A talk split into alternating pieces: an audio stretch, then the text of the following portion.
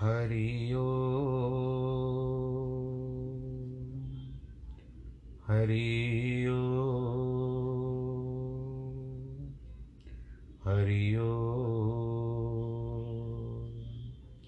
गुरुर्ब्रह्मा, गुरुर्विष्णु, गुरुर्देवो महेश्वर, गुरुर्साक्षात् परब्रह्म। तस्मै श्रीगुरवे नमः। विघ्नेश्वराय वरदाय सुरप्रियाय लम्बोदराय सकलाय जगद्दिताय, नागाननाय श्रुतियगविभूषिताय गौरीसुताय गणनाथ नमो नमस्ते। नाहं वसामि वैकुण्ठे, योगिनां हृदयेन च, मद्भक्तां यत्र गायन्ति, तत्र तिष्ठामि नारद। जिस घर में हो आरती, चरण कमल चितलाय तहाँ हरि वासा करे, ज्योत अनंत जगाए।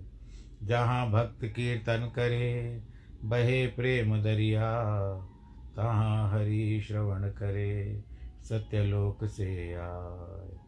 सब कुछ दीना आपने, भेंट करूँ क्या नाथ? नमस्कार की भेंट लो जोड़ू मैं दोनों हाथ, जोड़ू मैं दोनों हाथ, जोड़ू मैं दोनों हाथ। श्री कृष्ण गोविंद, हरे मुरारे, हे नाथ नारायण वासुदेव। श्री कृष्ण गोविंद, हरे मुरारे, हे नाथ नारायण वासुदेव हे नाथ नारायण वासुदेव श्रीनाथ नारायण वासुदेव हे नाथ नारायण वासुदेव श्रीनाथ नारायण वासुदेव शान्ताकारं भुजगशयनं पद्मनाभं सुरेशं। विश्वाधारं गगनसदृशं। मेघवर्णं शुभाङ्गं लक्ष्मीकान्तं कमलनयनं योगिव्रतानगम्यं, वंदे विष्णुं भवभयहरं, सर्वलोकैकनाथं। मङ्गलं भगवान् विष्णु, मङ्गलं गरुडध्वज, मङ्गलं पुण्डरीकाक्ष मङ्गलायस्तनो हरि सर्वमङ्गलमाङ्गल्ये, शिवे सर्वार्थसाधके, शरण्ये त्र्यम्बके गौरी। नारायणी नमोऽस्तु ते। नारायणी नमोऽस्तु ते। नारायणी नमोऽस्तु ते। वसुदेवसुतं देवं कंसचाणूरमर्दनं देवकी परमानन्दं। कृष्णं वंदे जगद्गुरु। प्रिय भक्तजनों, आज हम फिर से श्रीमद् भागवत की कथा आरंभ कर रहे हैं। दो दिन का अंतराल हुआ था। आज तारीख है सोलह मार्च 2021 और हम जो संख्या है आज भागवत की, दिन के हिसाब से आज नौवीं संख्या में प्रवेश कर रहे हैं। और यह भी है कि श्रीमद् भागवत का जो पुराण की कथा चल रही है अब पहले स्कंद में प्रवेश कर रहे हैं। स्कंद का तो आपको पता होगा, स्कंद कहते हैं कूलों को, कंधों को। जिस तरह से भगवान शंकर जी के नाम पुत्र कार्तिकेय है, उनका भी नाम स्कंद है क्योंकि उनके छः मुख, इसके लिए षणमुख कहा जाता है छः मुख कंधे पर रखे हुए हैं और इसके लिए उनको स्कंद के नाम से भी जाना जाता है, स्कंद कुमार। और अठारह पुराण भी हैं, अठारह पुराण में से भी एक स्कंद पुराण भी माना जाता है। हम लोग जो कथा करते हैं श्री सत्यनारायण की कथा, पूर्णमासी के दिन, या कभी भी जब आपके घर में कोई त्यौहार होता है, या कोई उत्सव होता है, या कोई घर में, परिवार में कोई खुशखबरी होती है तो हम सत्यनारायण की कथा करते हैं। तो उसके अनुरूप ये कथा, सत्यनारायण की कथा जो है, ये स्कंद पुराण में से ली गई है। तो अब भागवत में बारह स्कंद बताए गए किसमें अध्याय होते हैं, किसी में क्या क्या भाग होता है, जैसे महाभारत में पर्व होते हैं। और पद्म पुराण में खंड होते हैं। तो भागवत पुराण में जो बताया जा रहा है वो है स्कंद। तो हम प्रथम स्कंद को आरंभ कर रहे हैं। व्यास जी मंगलाचरण करते हैं। व्यास श्री कृष्ण द्वैपायन। श्री का मतलब जिस तरह से एक उपाधि है एक विशेष पदवी होती है श्री का बोलने कहने के लिए। दूसरा, श्री एक, दूसरा कृष्ण। कृष्ण का मतलब वो सांवले थे। द्वीप पर उत्पन्न हुए थे। द्वीप आप जानते हो, टापू और कोई, और फिर अंग्रेज़ी में आप इसको आइलैंड कहते हो। और अयन छः महीने वो यहाँ पर रहते थे छः महीने वहाँ पर रहते थे। इसी कारण अयनों को बिरा फिराते रहते थे। और अयन भी आपको पता होगा, वो अयन कहते हैं छः महीने के समय को। जब सूर्य नारायण उत्तर की यात्रा करते हैं, तब उत्तर, उत्तरायण होता है। और जब दक्षिण की यात्रा करते हैं तो उस समय दक्षिणायन होता है। उत्तर की यात्रा करने के समय में दिन बढ़ते हैं, रात कम होती है। और दक्षिण की यात्रा करने के समय रातें बढ़ती है और दिन कम होते हैं। तो ये प्रकृति का, की रचना है, जो इसको ब्रह्मा जी ने प्रकृति की रचना करने के समय ये सब नियम बना लिए थे। पर विडम्बना यह है कि ब्रह्मा भले त्रिमूर्ति में है, तीन मूर्तियों में मान्या जा, मान्यता प्राप्त है उनको, ब्रह्मा, विष्णु, महेश, परंतु फिर भी कहने का तात्पर्य है कि ब्रह्मा की मृत्यु भी हो जाती है। अंत समय में ब्रह्मा की ही मृत्यु होती है। आरंभ भी उन्हीं से होता है। संसार पहले सर्वप्रथम ब्रह्मा जी उत्पन्न होते हैं। इसके लिए उनको पितामह ब्रह्मा कहा जाता है और अंत भी उसी के साथ, उनके साथ ही होता है। इसीलिए इनके पिता का नाम, व्यास जी के पिता का नाम मुनि पराशर था। और ये सत्यवती नाम की कन्या से जो मत्स्यगंधा भी थी, महाभारत में इसका उल्लेख आता है, उसके द्वारा उत्पन्न हुए थे। फिर उन्होंने समय के हिसाब से ब्याह किया, जिसका वर्णन मैंने आपको बताया। उनकी पत्नी का नाम पिंजला और वटिका दोनों ही नाम से विख्यात है। और फिर सुखदेव की अमर कथा आपने सुनी। अब व्यास जी ने बहुत सारे अठारह पुराण ब्रह्मा जी ने उनको चार वेद दिए। चार वेदों में उन्होंने अठारह पुराण बना लिए, छह शास्त्र बनाए। ये बार बार वर्णन हो सकता है, होता रहता है। और इनको श्री भगवत के कला अवतार वेद व्यास जी एक समय उन्होंने अनेक पुराणों की रचना कर ली, अनेक शास्त्र बना लिए और अंत में महाभारत का प्रबंध किया। महाभारत तो इतना बड़ा है, इतना बड़ा काव्य ग्रंथ है कि उनके इतना होने के पश्चात भी उनको लग रहा था कि मैं और कुछ लिखूं। उन उन शास्त्रों को कहे सिद्धांतों से पूर्णतया संतुष्ट न हुए। तब भगवत के अवतार श्री नारद मुनि के उपदेश से उन्होंने श्रीमद् भागवत शास्त्र रचना की जिसपे श्रीमद् भागवत का गुण वर्णन किया। भगवत गुण क्या होता है, ये हमको बताया। उसके प्रारंभ में विघ्न की निवृत्ति और आनंद की सिद्धि के लिए श्री भागवत के इष्ट देव का स्मरण कर रूप मंगलाचरण करते हैं। क्योंकि देखो, भले वो भगवान के अवतार में माने जाते हैं, परंतु जो जिस इष्ट को मानते हैं उनका, वो पहले मंगलाचरण करते हैं। भगवान व्यास जी जो हैं, ग्रंथ के मंगलाचरण के परमेश्वर का स्वरूप, लक्षण, तटस्थ, यानी स्थान पर रहना, लक्षणों से वर्णन करते हैं। प्रथम स्वरूप लक्षणा को कहते हैं, कि जो परमेश्वर त्रिलोकी में एक रस सत्य स्वरूप है, जिनमें माया के सत्य रज तम तीन गुण हैं। पंचभूत हैं, इंद्रिय देवता का प्रपंच है, कार्य सहित सर्वत्र मिथ्या वास्ते हैं, जिस अधिष्ठान ब्रह्म की सत्यता से असत्य उस प्रपंच सत्य के समान दृष्टि आती है। इस कारण ये सब सत्य है, जो किसी को रात्रि के समय उस पर भूमि में जल का भ्रम होता है और दिन में मरु मरीचि का जल दृष्टि आता है, जिसको आप लोग ओआसिस कहते हो। जैसे कांच में जल का भ्रम होता है, ये सब ब्रह्म अधिष्ठान की सत्यता से दिखाई देते हैं। ऐसे ही अधिष्ठान के ब्रह्म की सत्यता से मिथ्या भी प्रपंच सत्य सत्य में दिखाई देता है। कभी कभी कुछ ऐसी वस्तु होती है जो असत्य होती है, परंतु हम, मन है, उसको सत्य मान लेता है। अथवा ब्रह्म की ही पर पार्थिका जो है, सत्यता कथन करके प्रपंच को मिथ्या भाव वर्णन किया है। जिस ब्रह्म में यह प्रपंच सर्वकाल में असत्य है, कभी सत्य नहीं है। इसके कहने से ब्रह्म में प्रपंच रूपी उपाधि का संबंध कहा गया दूसरा कहते हैं कि तटस्थ लक्षणा के इसको कहते हैं? जो इस विश्व की उत्पत्ति, पालन, प्रलय करता है और घट पटादि के पदार्थों से सत्कार, सत्य रूप में व्यापक अकार्य अथवा प्रपंच का सत्ता स्वरूप कारण है। घट का कारण मृतिका है और कुंडल आदि का आभूषण कारण स्वर्ण है। अथवा ब्रह्म का विश्व मृतिका का घट स्वर्ण कुंडल का कार्य है। जो जिस कार्य है, उससे कोई भिन्न नहीं है। श्रुति में लिखा है, श्रुति कहते हैं वेदों को।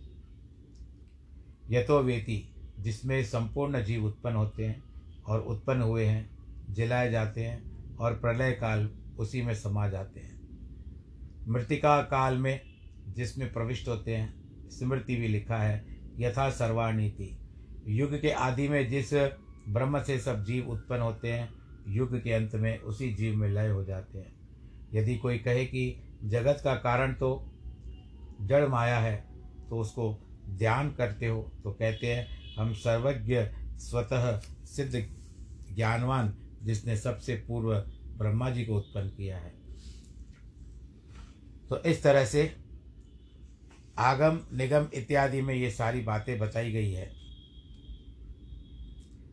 आगे इस तरह से कहते हैं कि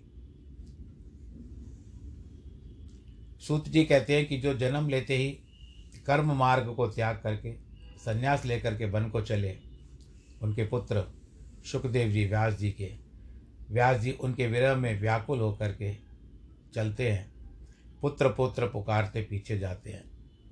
तब पिताजी का मोह दूर करने के योग बल से प्रवेश किए। ऐसे सुखदेव को बारंबार नमस्कार करते हैं कि संसार में उत्पन्न होते ही उन्होंने विरक्ति का विचार कर लिया। जीवों के हृदय में योग बल से प्रवेश किया। जिसमें अपना प्रभाव सब श्रुतियों का सार, एक अध्यात्म विद्या का साक्षात दीपक ऐसा गोप्य पुराण संसार को तरने की इच्छा करने वाले जीवों पर कृपा करके जिन सुखदेव जी महाराज ने कहा है, उन व्यास पुत्र की हम शरण में रहते हैं। आध्यात्मिकता में, आध्यात्मिकता जिस तरह, जिसको अब आप स्पिरिचुअलिटी कहते हो, उसमें यह गोप्य पुराण बताया गया है श्रीमद् भागवत। नारायणम नमो नरोत्तम नरम चैव नर, सरस्वती व्याधव तथो जय नारायणम नरोत्तम नर देवी सरस्वती और व्यास जी को नमस्कार करके जय रूप ग्रंथ का वर्णन करते हैं। हे मुनियो, प्रश्न करते हैं कि आपने बहुत अच्छे से प्रश्न किए हैं। ग्रंथ का वर्णन करता हूँ। आपने बहुत अच्छा प्रश्न किया। सब लोग का मंगलदायक श्री कृष्णचंद्र ब्रजनायक को जो वृतांत पूछा, वह सब शास्त्रों का सार है। इस संसार में उद्धार करने वाले हैं और आत्मा को प्रसन्न करता है।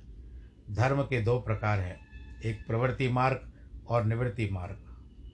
जब आप किसी भी कार्य में व्यस्त होते हो, उसमें चले जाते हो, गहराई में चले जाते हो, वो होता है प्रवृत्ति मार्ग मार्ग।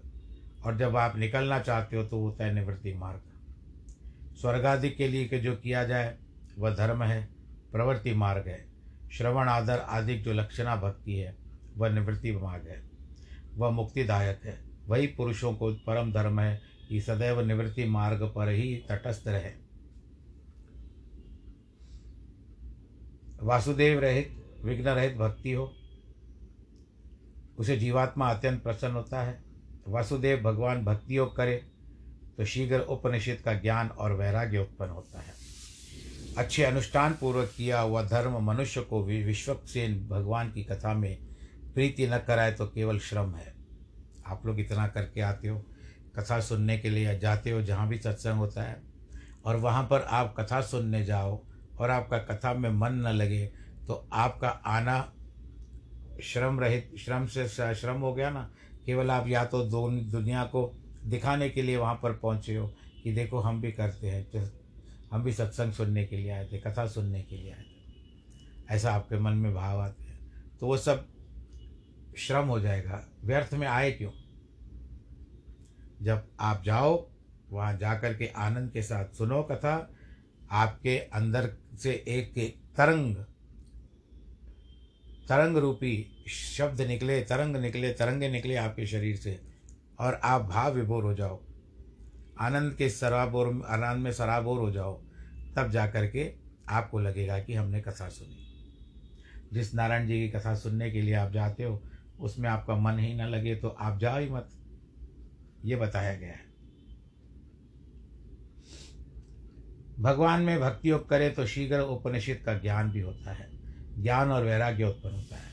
अगर आप सीधा वेद पढ़ने चले गए तो आपने यहाँ से अभी तो कुछ नर्सरी कोई पार नहीं किया है और आप सीधा डिग्री पर जाना चाहते हो तो यो भी उचित नहीं होता है।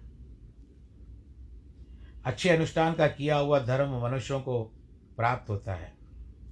और चार पदार्थ भी प्राप्त होते हैं। काम का विषय भोग कर इंद्रियों को प्रीति लाभ नहीं होता।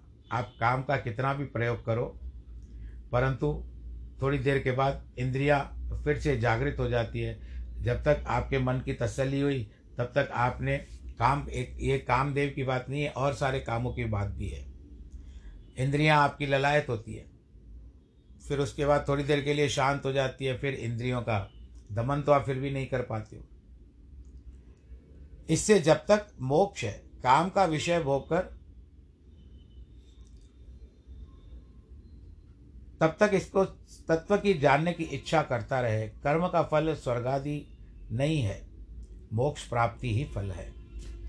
तत्ववेता, जिसे अद्वितीय ज्ञान कहते हैं, उसी को उपनिषद ब्रह्म कहते हैं।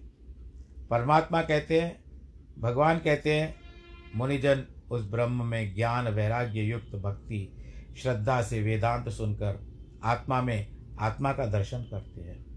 हे ऋषियों, इस वर्णाश्रम के विभाग से सुंदर अनुष्ठित धर्म की यही सिद्धि है कि परमेश्वर को सदैव प्रसन्न रखो। यही मनुष्य को उचित कार्य है। किसी बड़े कार्य में काम में काम जाते हो तो आजकल तो समूह समूह समूह आ चुके हैं। कॉरपोरेट आ चुके हैं। और आप अपने जो बॉस हैं, जो बड़े बड़े बॉस होते हैं, उनको प्रसन्न करने की चेष्टा करते हो। पर आंतु आपको और घर में माता पिता को भी आजकल तो खैर ठीक है, चलन हो चुका है, उनको कुछ नहीं कहते।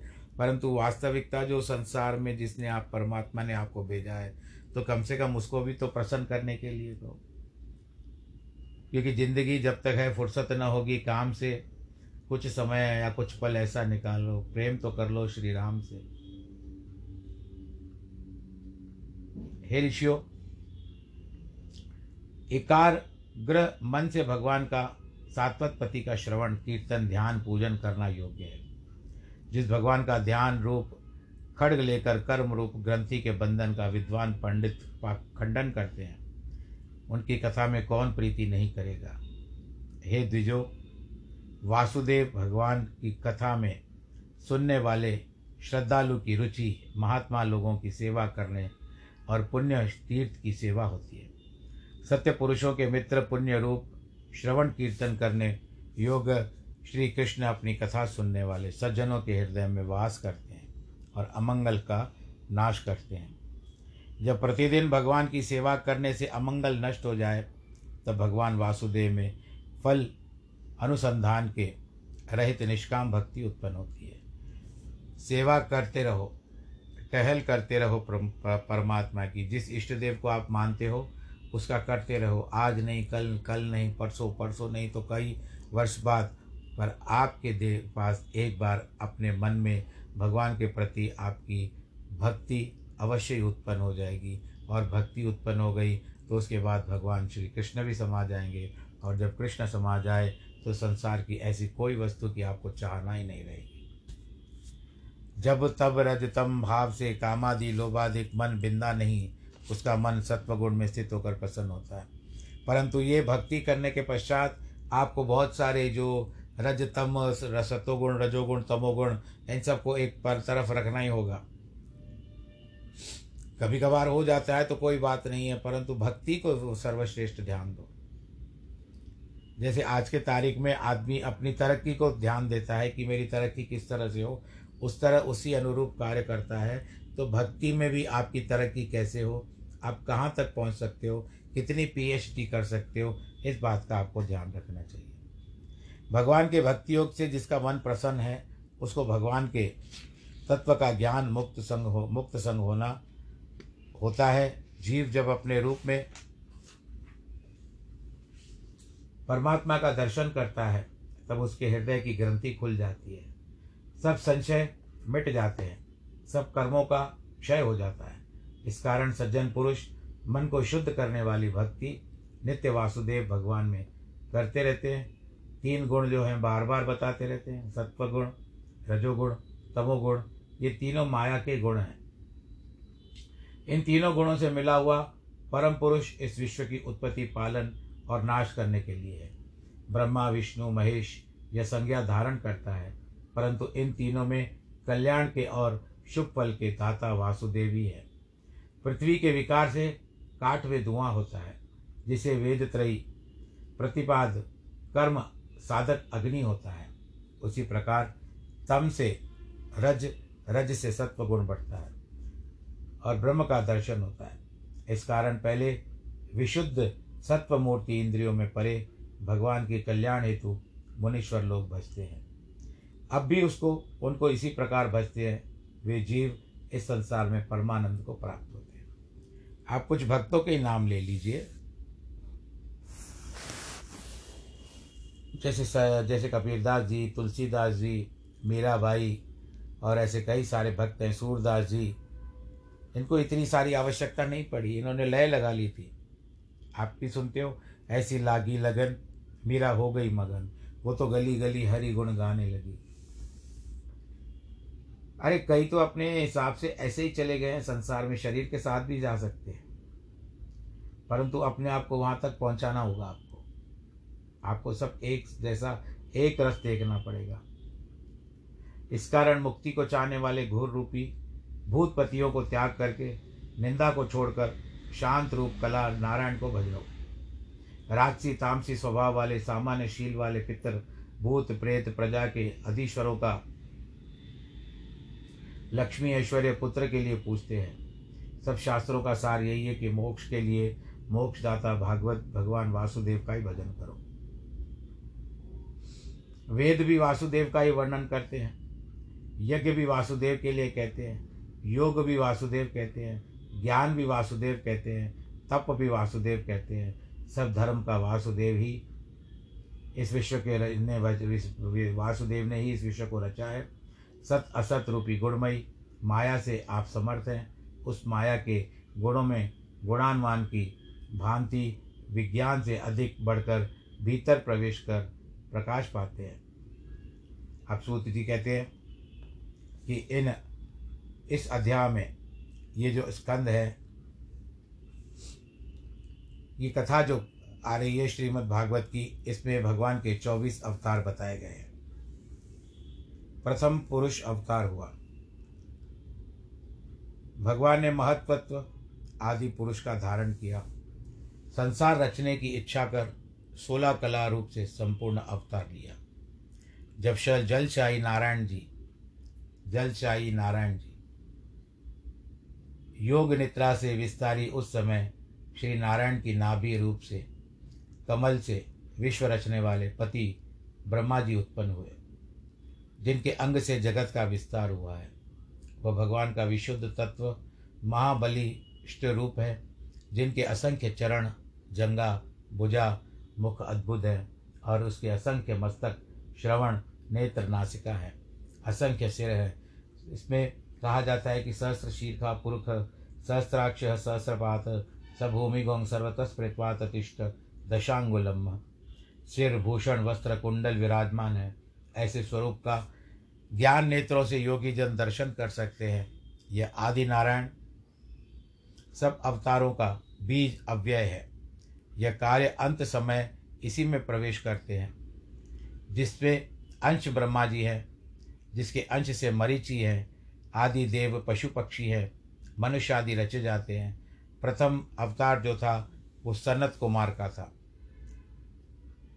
जो चार भाई थे, सनकादि मुनि जिनको हम कहते हैं।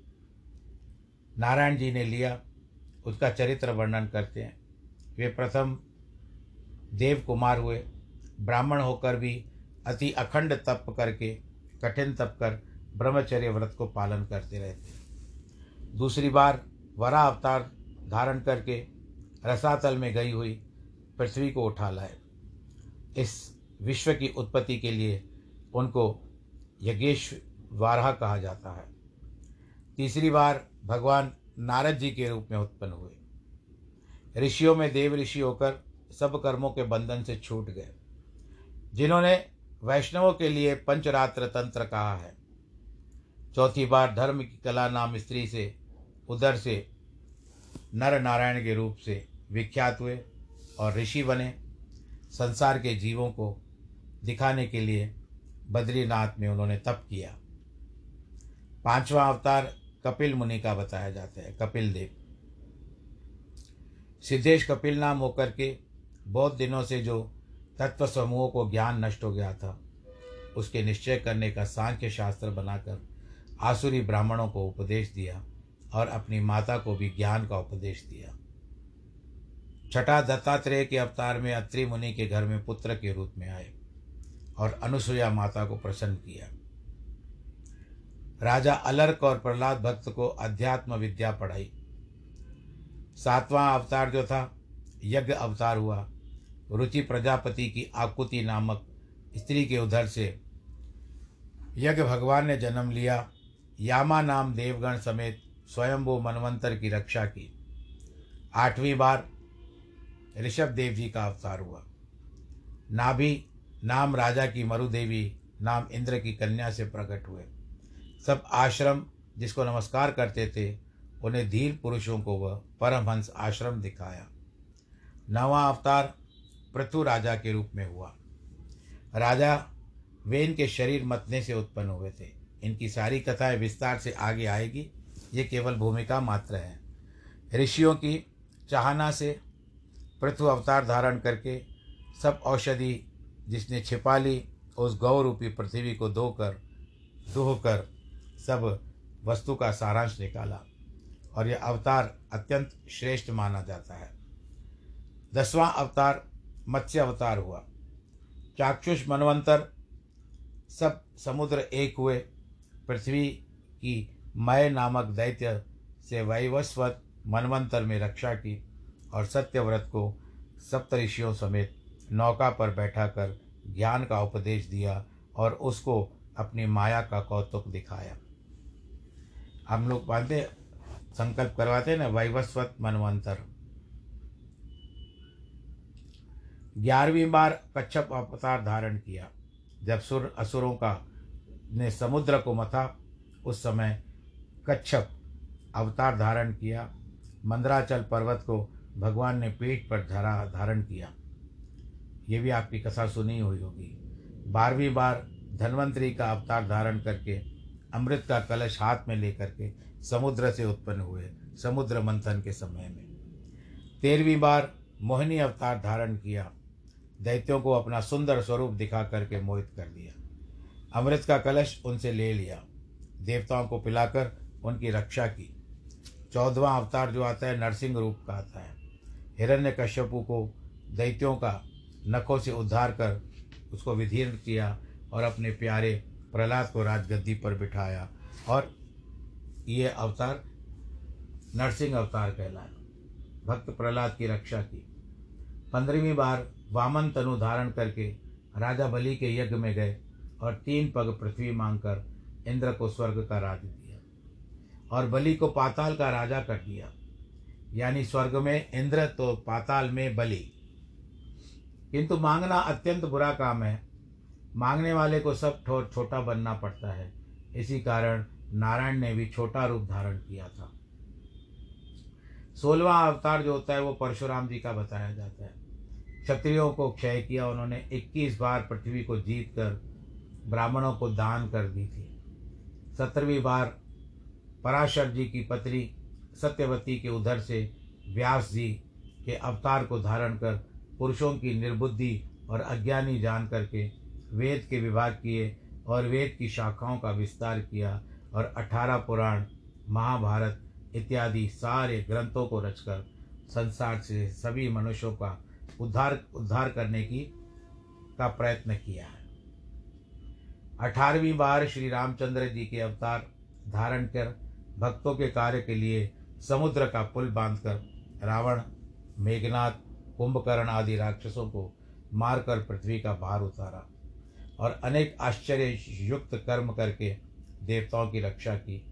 उन्नीस बार वृष्णिकुल में बलराम और कृष्णचंद्र ने अवतार धारण कर काल यवन जरासन, कंस आदि दुष्ट राक्षसों को मारकर पृथ्वी का भार उतार दिया।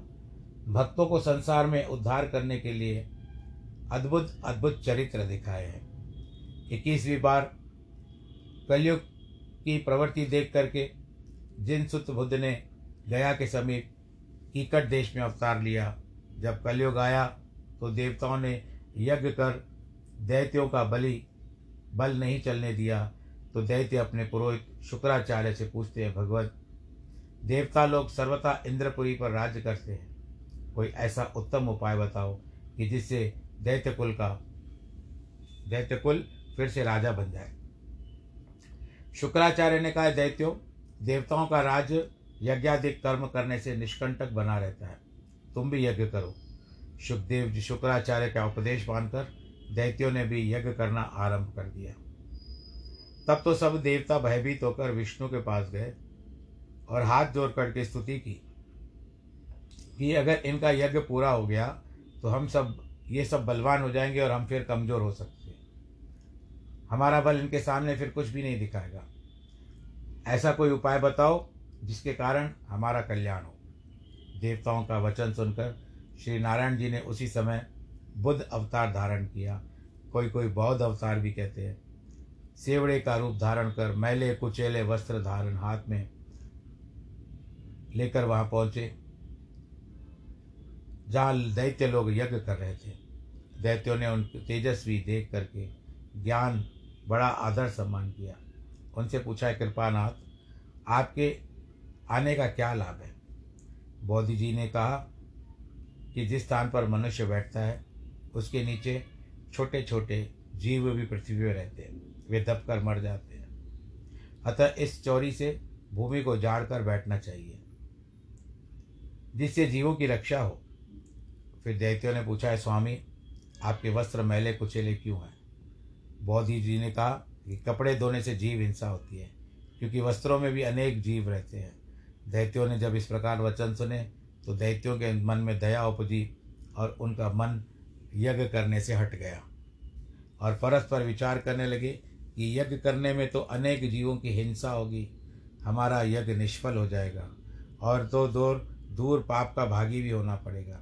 ऐसा मन ही मन में सोच करके दैत्यों ने यज्ञ करना बंद कर दिया तब उनका पुरुषार्थ ढीला हो गया। सब धर्म, कर्म भी नष्ट हो गए। देवताओं का बल बढ़ गया। बाईसवां अवतार भगवान जी का जो था, युग की संधि से जब राजा भी चोर हो जाएँगे, तब संबल ग्राम में विष्णु यश नामक ब्राह्मण के यहाँ जगत उत्पत्ति कल की अवतार का धारण करेंगे। उस सत्वगुणी पर ब्रह्म परमेश्वर के अनंत अवतार है। जैसे सभी जिस सरोवर में जल नहीं घटता, सरोवर से तुच्छ प्रवाह ले अनेक नदियाँ बहती है। ऋषि, मुनि, देवता, मनसुत, महाबली, प्रजापति, ये सब पर ब्रह्म परमेश्वर की कला है। उस अविनाशी पुरुष के ये सब अंश और कला है। श्री कृष्ण स्वयं भगवान है, शत्रुओं के साथ सब व्याकुल हो जाते हैं और तब युग के अवतार में लेकर सबको सुखी करते हैं। इस अविनाशी अव्यय पुरुष के छिपे हुए जन्मों की कथा तो नर पवित्र होकर संध्या समय और प्रातःकाल पढ़ते हैं। सुनते हुए अनेक अनेक कष्टों के समूह से छूट जाते हैं।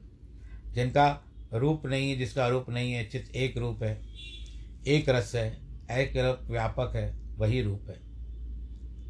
वह अज्ञानियों को मान रखा है, जैसे पृथ्वी के रेणु को धुंधकारी अधिक पवन में अज्ञानी समझते हैं, वैसे दृष्टा अध्यात्म दृश्य दृश्य तत्वादि शरीर धर्म अज्ञानियों से भरा है। इसी कारण परमेश्वर अति सूक्ष्म है, अनंत आकार विशेष रहित है। भगवान के इस मिला करके ऐसे बलराम जी का भी एक अवतार माना गया है। कुल मिलाकर के चौबीस अवतार भगवान जी के बनाए, बताए गए। और अंत मध्या जो होता है जो अंतिम अवतार होता है, वो होता है कली काल का। कली के रूप में आएँगे और कलयुग उस समय समाप्त हो जाएगा। अब इस समय में जिस तरह से हम वर्णन करें तो कली के चार चरण चलेंगे, चार चरणों में। अभी तो पहला ही चरण चल रहा है। और कलयुग की आयु है चार लाख बत्तीस हज़ार वर्ष। अब तो उसमें से एक पाँच सात हज़ार ही औसतन बीते हैं। अभी और बहुत आगे जाना है। आगे जाना है तो हमारा काम तो नहीं है आगे जाना। जितना प्रभु ले जाए, हमारी आयु जितनी करें, दीर्घायु करें तो भी कितना जाएँगे। चलो चार पाँच सौ साल आपकी आयु हो, उसके बाद भी तो कलयुग चलता ही रहेगा। और कब चलता रहेगा, कहाँ तक चलता रहेगा, हमको पता नहीं। दो सौ वर्ष पहले सब आप कहाँ थे? दो सौ वर्ष पहले आप सब लोग कहाँ से जो आप सुन रहे हो इस समय वर्णन, आप सब लोग अपना अपना विचार किए कि सौ वर्ष तो हम देख चुके हैं, ठीक है। हमारी आयु भी कई लोगों की इतनी बड़ी होगी, सौ वर्ष की बात तो पर दो सौ वर्ष पहले या दो सौ वर्ष आगे किसने कुछ देखा है? पूर्व जन्म में आप लोग क्या थे? इस वर्ष आप इसमें मनुष्य योनि में हो और आपको धन्यवाद भगवान जी का कहना चाहिए कि भगवान जी, आपने फिर भी दो पैर दिए हैं, हाथ दिए हैं, आँखें दिए हैं, कान दिए हैं, नाक दिए है, मुख दिया है और सब कुछ जो मनुष्य के रूप में प्राप्त होना चाहिए। जो स्कीम्स मिलती है ना हम लोगों को तो कितना खुश होते हैं कि हमको इसमें नाम दिया गया है। तो भगवान जी ने तो आपको पहले कर्मों को काट करके मनुष्य योनि दिया, चौरासी से कटने के बाद आप मनुष्य योनि में आयो। मनुष्य योनि में आने के बाद आप, भगवान जी ने आपको सही सलामत रखा है। आप पैरों से चल सकते हो, हाथों से काम कर सकते हो, आँखों से देख सकते हो, कानों से सुन सकते हो, नासिका से सूंघ सकते हो, मुख से खा सकते हो, और जो भी अंग प्रत्यंग भगवान जी ने आपको दिए हैं, उन सब का आप सदुपयोगी करिए। परंतु ऐसा भी है कि आप दिनचर्या में मत कर, पूरा कर लीजिए इस जीवन को। दिनचर्या में एक एक चर्या प्रभु की सेवा की भी आती है। उसको भी आप अपने जीवन में जोड़ लीजिए और आपको आनंद ही आएगा, आपको प्रसन्नता ही होगी। क्योंकि किया हुआ कर्म, किए हुई अच्छी दी हुई परीक्षा का फल निष्फल नहीं होता। आप उसमें जीत जाते हो और बहुत अच्छे अंक आते हैं। तो प्रभु के दृष्टि में एक बार आप आ गए तो उसके बाद जाप पर कृपा राम की होई, ताप पर कृपा करे सब कोई। तो ये सारी बातें जो बताई गई है, ये सब वेदों के बाद शास्त्र बनाए गए। शास्त्रों में से फिर उसके उपनिषद बनाए गए, वेदों में उपनिषद बनाए गए शास्त्र। ये सारा कार्य जो किया है, महर्षि वेद व्यास जी ने किया है।